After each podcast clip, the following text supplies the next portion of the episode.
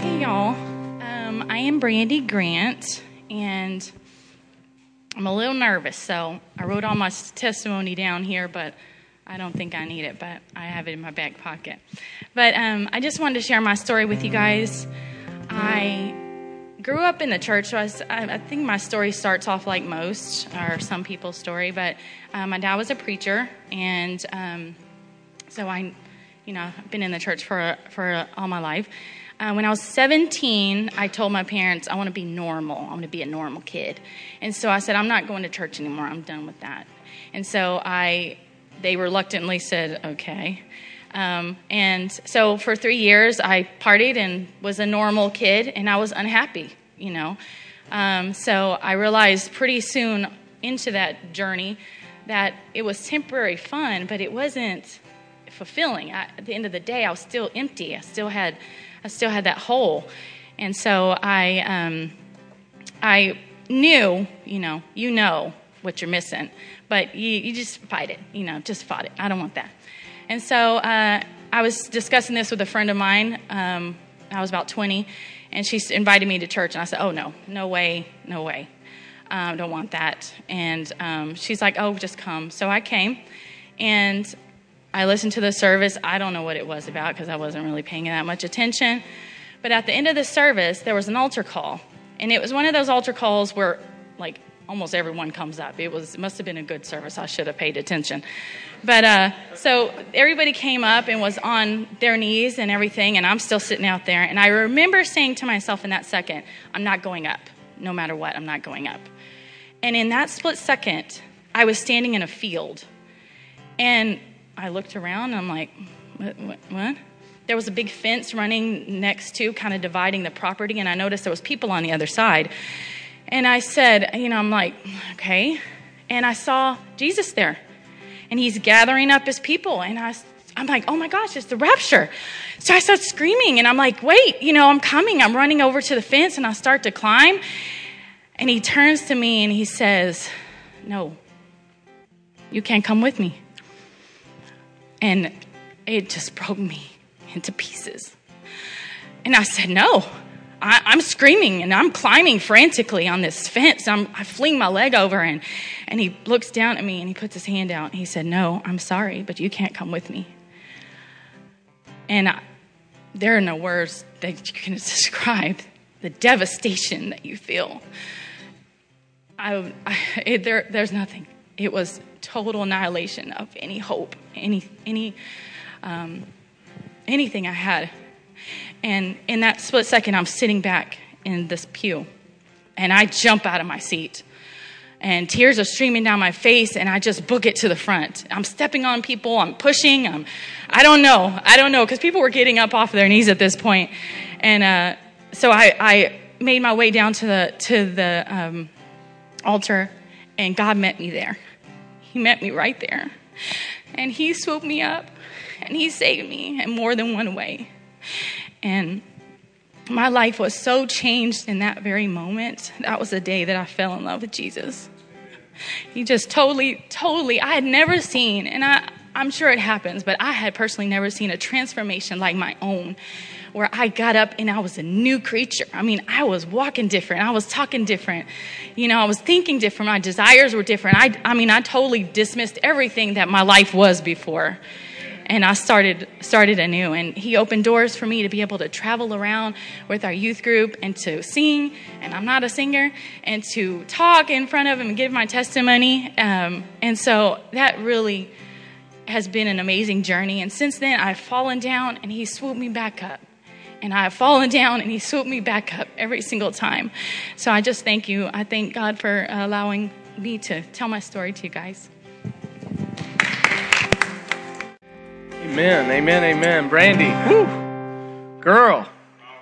I, I don't know that I got to preach. I think you just did it. I think you just did it right there. That was a uh, wow, wow, good stuff. Um, whew. Brandy, that was uh, that was so good, guys. We're studying the book of John. And uh, this morning we're going to be in chapter 6, so I want to ask you to open your Bibles, turn there. If you do that on your phone, click there, whatever you got to do to get there. Uh, we're in John chapter 6. We're going to read about some good stuff. And um, we're studying this book and, and we're doing it kind of a different way than some other people doing it. And we're doing it a little differently because of why John says he wrote the book, right? And so um, John says, uh, can we, Michael, can you double check these lights that come in and out or off again for these poor folks over here? There we go. Uh, old building, people, old building. Lord's going to change that. Uh, so, uh, so here we go.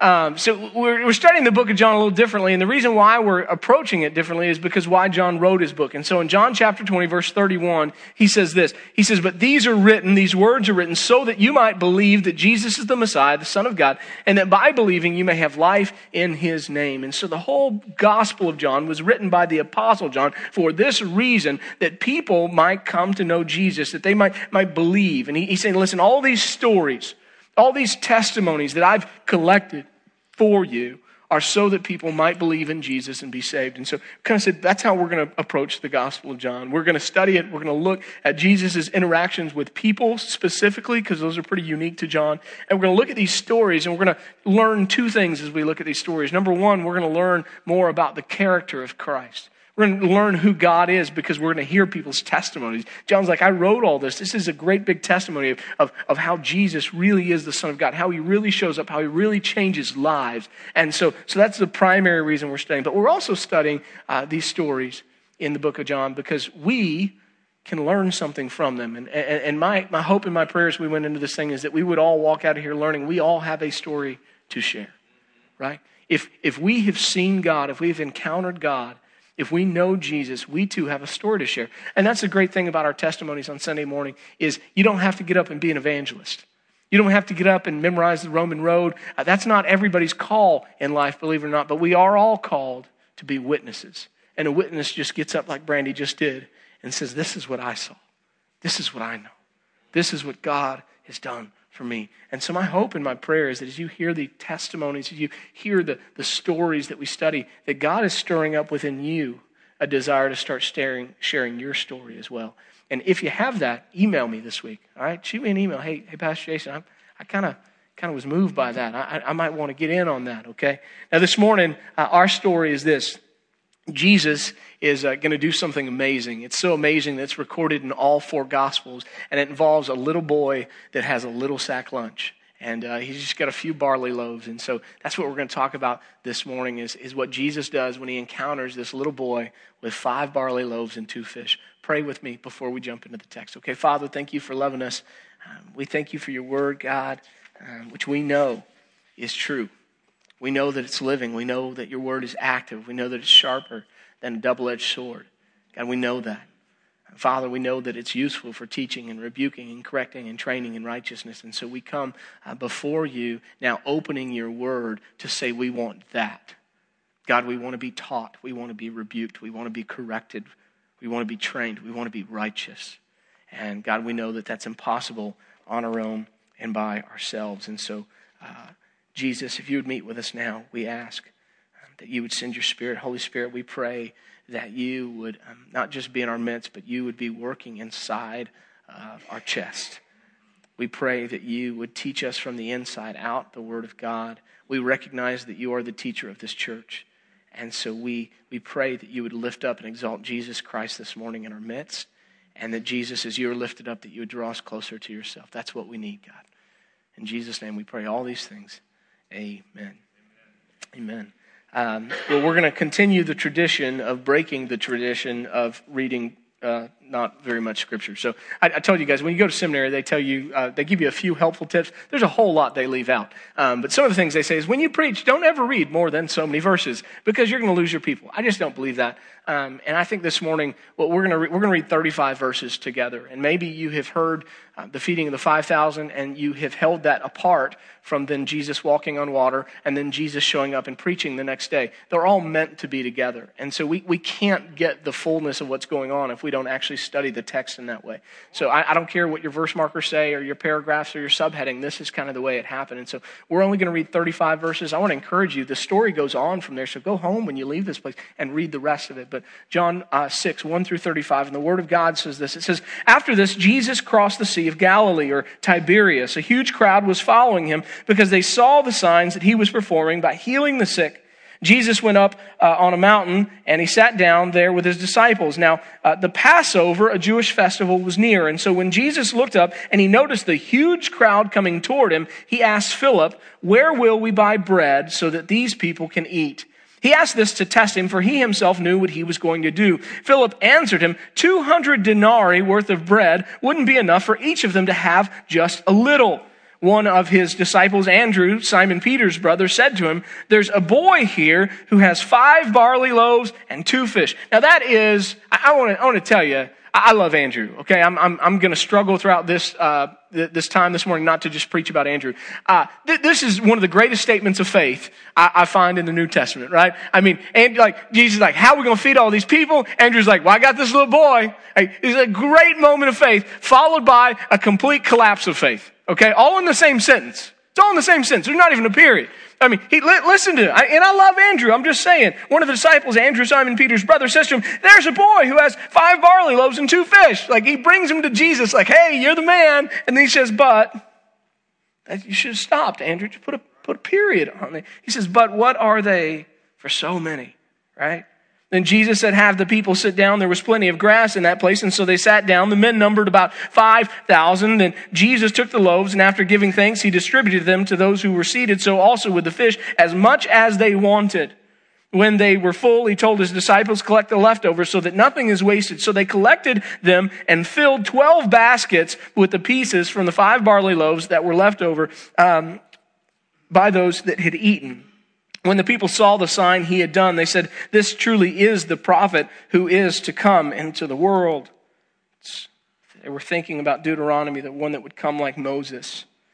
Verse 15, therefore, when Jesus realized that they were about to come and take him by force to make him king, he withdrew again to the mountain by himself. When evening came, his disciples went down to the sea, got into a boat, and started across the sea to Capernaum. Darkness had already set in, but Jesus had not yet come to them. A high wind arose, and the sea began to churn, and after they had rowed about three or four miles, they saw Jesus walking on the sea. He was coming near the boat, and they were afraid. But he said to them, It is I, do not be afraid. And they were willing to take him on board, and at once the boat was at the shore where they were heading.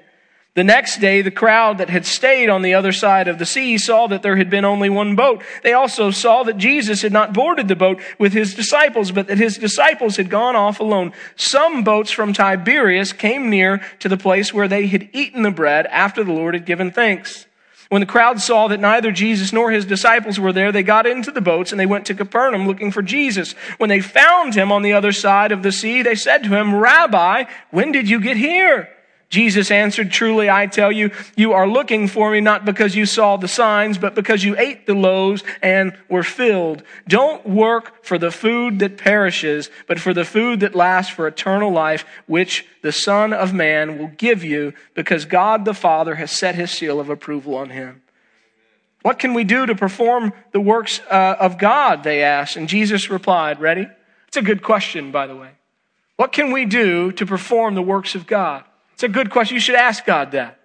And then you should hear his reply. It's in the next verse. What should we do to perform the works of God? Jesus replied, This is the work of God, that you believe in the one he has sent. What sign then are you going to do so that we might see and believe in you? They asked. Hello? Yesterday? You think of the short term memory we have, people, right? That's what sheep have. We have short term memory. Well, what sign are you going to do? I don't know. I just fed all of you with five loaves and two fish. I crossed the, the lake without a boat. I don't know. What else do you need, right? Verse 31 Our ancestors ate the manna in the wilderness, just as it is written, He gave them bread from heaven to eat. Now, this is a reference back to verse 15 uh, or not 15, uh, but uh, verse 14, where uh, they, they recognize that this is the prophet, the one that would come like Moses. So they're saying, well, hey, if you're the one that came like Moses, where's our food?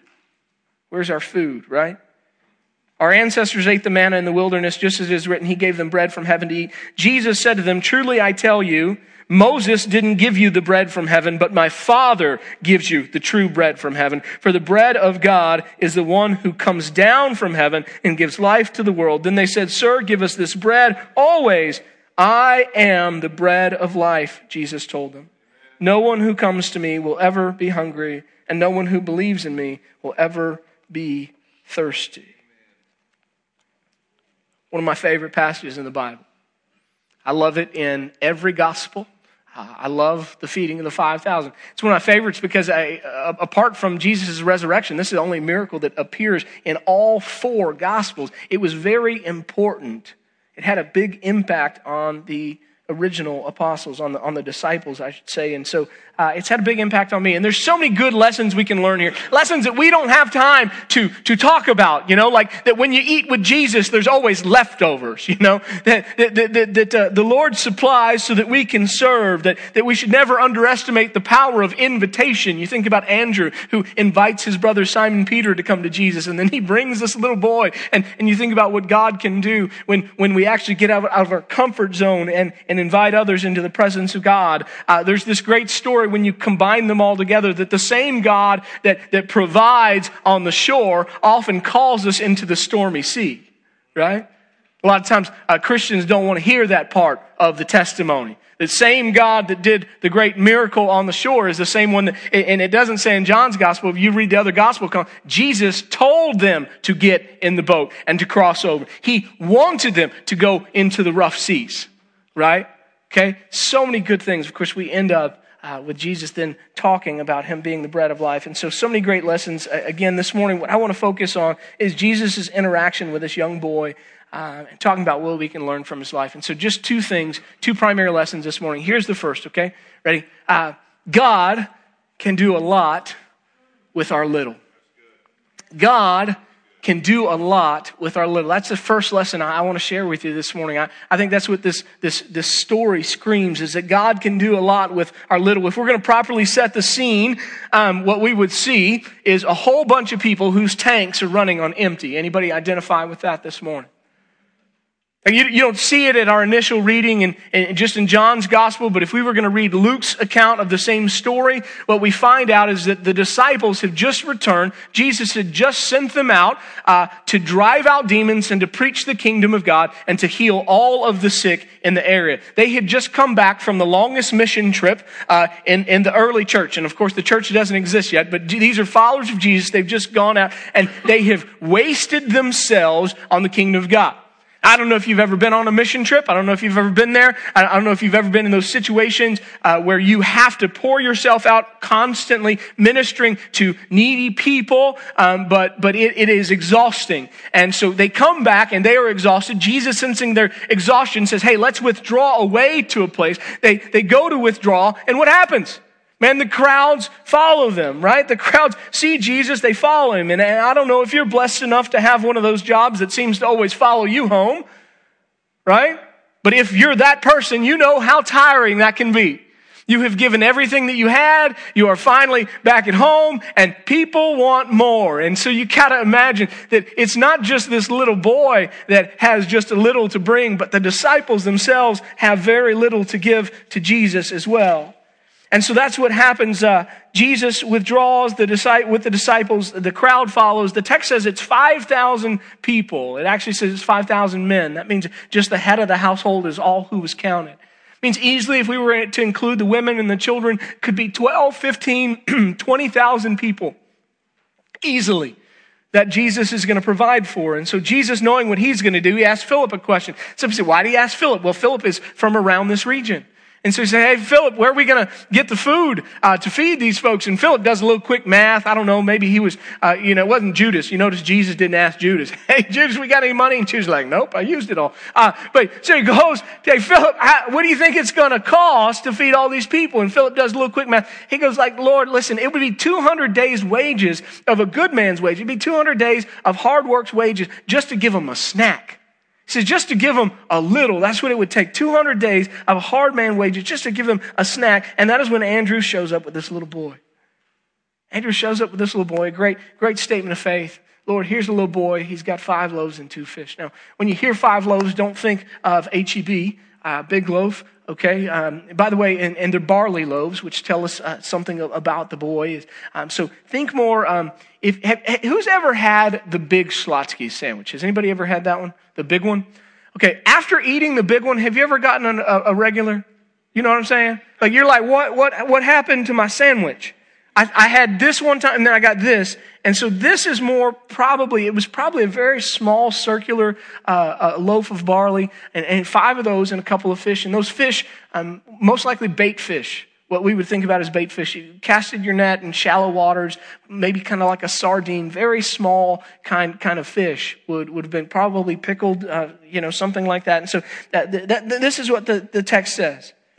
Now, barley was the, the grain of the poor people in Jesus' day. So I want you to see this. This is just a poor little boy. Um, he just, just got a little bit there, right? And, uh, and Andrew brings him to him. Like I said, I could preach on Andrew all day. But, but here's what I want you to see about this, this, this young man, this, this little boy. Ready? He has very little to give to Jesus. This little boy has very little to give to Jesus, all right? And don't forget about the disciples. They too have very little to bring to Jesus. They are worn out. They are, they're exhausted. And, and, and look what Jesus does. He, he tells them, right? Tell the people to sit down. And so they, the, the, people sit down, and, and, then Jesus takes the little bit that, that they, they've provided. He takes the, the loaves, and he takes the fish, and he begins to multiply them, has the disciples pass them out, right? He begins to take a little that was there, and, and he multiplies it. He multiplies it. And so uh, this is not just about a boy that has a little. It's not. It's about a boy that has a little. It's about some followers that have just a little. And, and the lesson that Jesus wants to teach his followers, remember, uh, his followers are often his primary audience, his disciples. He wants to teach them the same thing he's teaching this young boy, the same thing that he teaches time and time again throughout his word, which is this God can use a bare cupboard. Right? God can use a bare cupboard. Jesus uh, takes this little lunch and this tired bunch and he multiplies what they bring.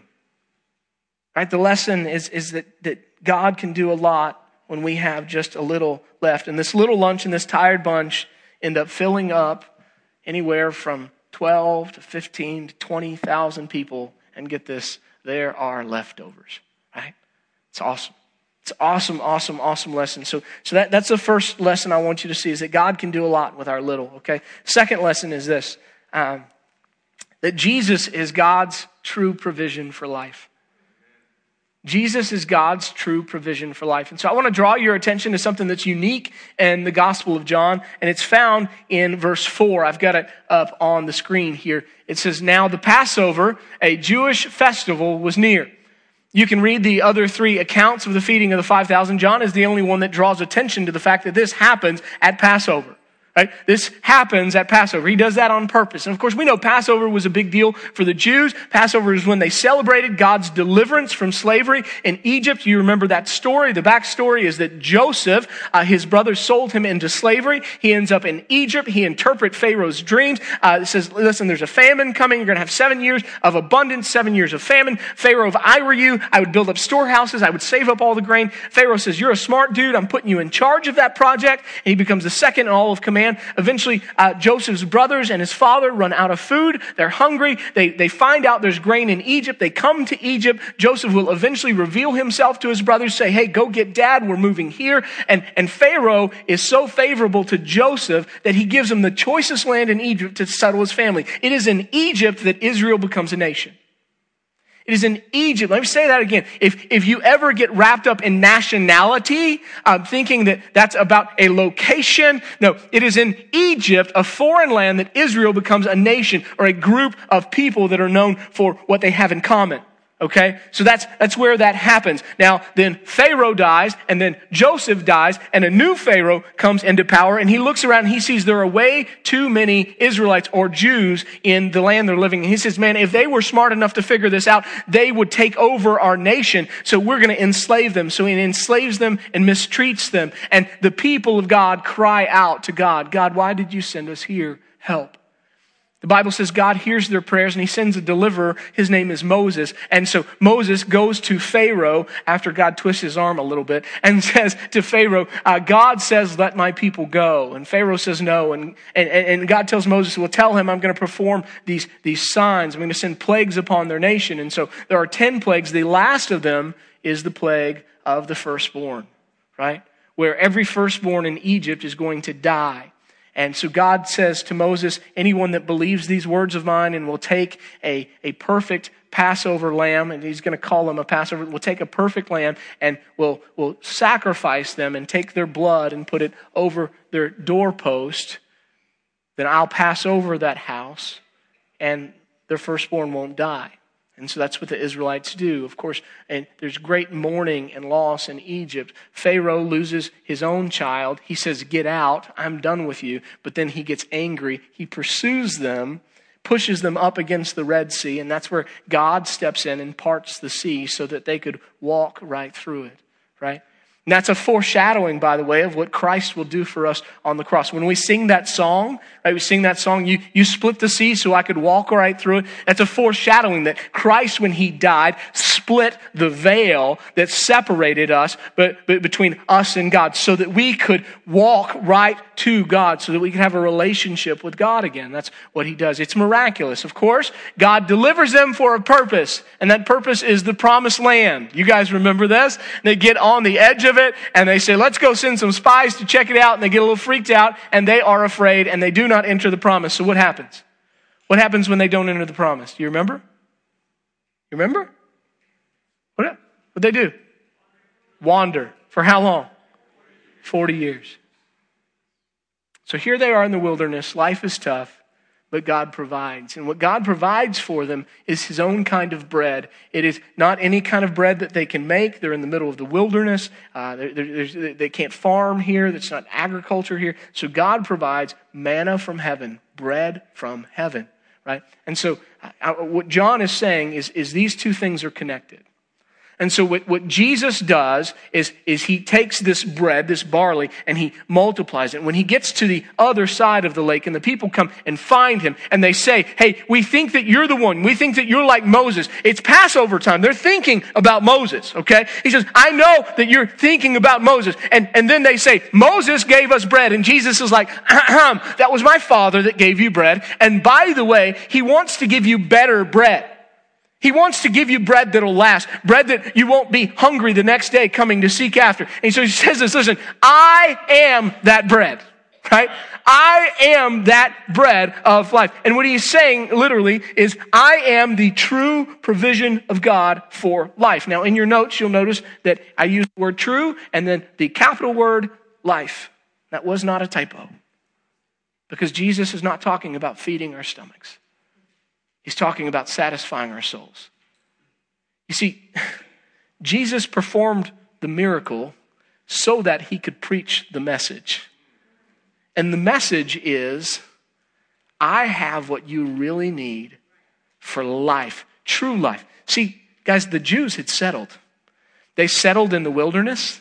They settled for less than what God had offered. And guess what? They had settled here too. They were not seeking God. They were seeking outward religion that they could have control over. And Jesus comes to them and says, No, real life is about me. It is found in me. All right? Those are the lessons that we learn. Listen, I, I, I, I'm just dumb enough to believe that the little boy that brings his sack lunch and watches Jesus feed 10, 12, 15,000 with it, 20,000 with it, I believe he was on the shore to hear those words as well. So I, I think these are the two lessons we learned from the little boy. Now, what do we do with that? All right, so I'll give you some application. I'll let you go. Number one, I think when we study the life of this uh, little boy, is, is we learn that we need to come to Jesus with our little. We need to come to Jesus with our little. And so I asked myself this question um, all week is why, why, why wouldn't somebody come to Jesus with the little that they have? Right? Why, why, why wouldn't, why, why wouldn't everybody? Eh, was it, was it only this boy that had a lunch? I mean, out of, out of 20,000 people, this is the only dude that had anything? Why wouldn't we naturally come to Jesus with our little? And so I came up with two reasons. Two reasons why I don't, I don't think we come to Jesus this way, right? And, and, and, by the way, when we don't come to Jesus this way, we miss out on the miracle of his multiplication, which God is always in the business of multiplying. He takes the little that's there and he multiplies. And so you may remember the story of, of Elisha, and there was a widow whose husband had died, and, and, and and her husband left her with great debt. And so she seeks out the prophet Elisha and says, um, Prophet, like, I'm, I'm going to have to sell my children into slavery. I don't know what else to do. And he says, What do you have? And, and, and her reply to the prophet is, All I have is just a little oil. He says, Go get every jar in the city. Go get every jar. But, but I, I, mean, can you imagine that one? What are you talking? I said I have a little oil. Go get every jar in the city and see what your God is about to do. And, and she begins to pour and it just keeps coming and coming and coming until all of the jars that she could locate were completely full. She sells them all off and, and she is free from that financial obligation. Amen. Listen, listen, God wants to use people like you and like me. And he doesn't want to use the people that think they have too much. So here's, here's the two reasons I think we don't come to God. Number one, I think some of us don't realize how little we have. okay? Some, some people in life don't realize what little they really have. They look at their life and they say, I'm pretty successful. I'm pretty talented. I've, I've done pretty well for myself. I'm, I'm okay. And they kind of, they kind of take account. They say, I don't need to go to God. I'm good right? I'm good. And the Bible says that God opposes the proud. And so not only do they not get God's multiplication working in their life, right? They actually have God opposing them, which scares me.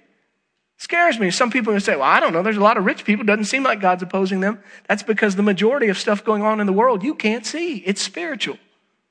It's spiritual. So I am just going to say this. So I think that one reason we don't come to God is because we don't realize how little we have. The other reason, I think this may, may, may speak to a lot of you here this morning. I think a lot of us don't come to God because we do realize how little we have. A lot of people have convinced themselves that they have too little for God. I don't, I don't have anything to give. I mean, I, I have really just a little town. How many people uh, hear people like, like our, our praise team sing or play instruments and you think, oh gosh, that's, that's so good?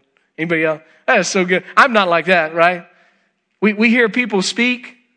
Man, Brandy, she, she killed it this morning. She'd be like, oh man, she's spoken. I can't speak in public. I can't, I can't do that. You, you hear somebody quote Bible, uh, you know, scripture they, they've memorized and you're like, oh man, they are so good at that. I'm, I'm not. I just don't, I don't have anything to give.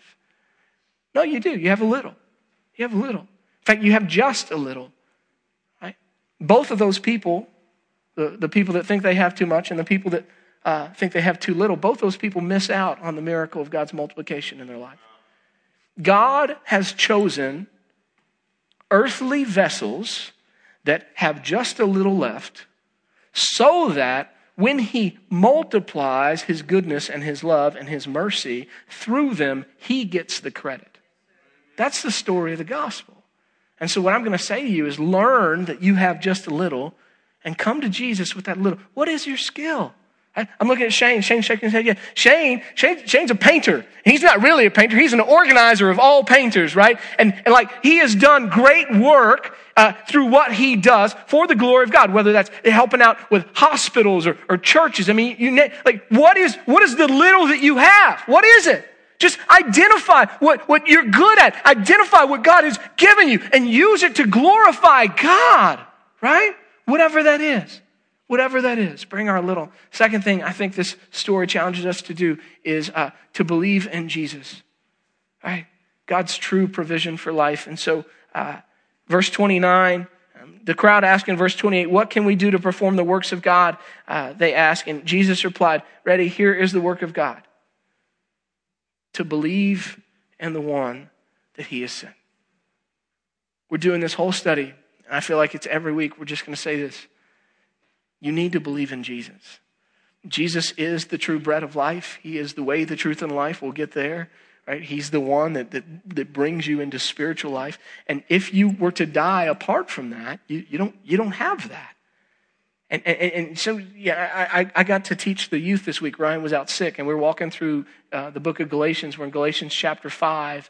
And the whole theme of Galatians is, is grace. We're freed by grace, right? And, and the reason we need to talk about grace is because every other religion in the world is about what you do, it's about works, right? We like that, don't we? That's what I want. I want to come to church, and I want my one, two, three list. What do I need to do? You tell me what to do this week, Pastor. If I can check those things off, I'm going to feel good about myself. Ready? Here's, here's, here's probably the biggest one on the list. You got to believe in Jesus. That's what you have to, do. that's your work. That's the requirement. Jesus, I believe in you. I believe that you're the Son of God. I believe that you're, you are God. I believe that you stepped out of heaven and into humanity. I believe that you did what I couldn't do by living the perfect life that the law demands. I believe that you died in my place because I had sinned and I had a great debt payment to my sin. And so you took my sin upon yourself, even though you were, you were perfect and you died in my place. You paid my debt and then you conquered death, the death that I deserved so that I could have life through your name. I just believe that. I, am dumb enough to, to believe, God, that, that on my own, I'm a wreck and a mess because I've been there and I've tried it and it's not good. And I need you, God. I believe that. We just have to believe in Jesus that He is who God says He is. And if you're here today and you've never done that, man, it is not, um, it's not difficult, but it's costly. It's costly. I mean, we talk about free grace. I said this last week. Um, uh, no gift is really free. It costs the giver quite a bit.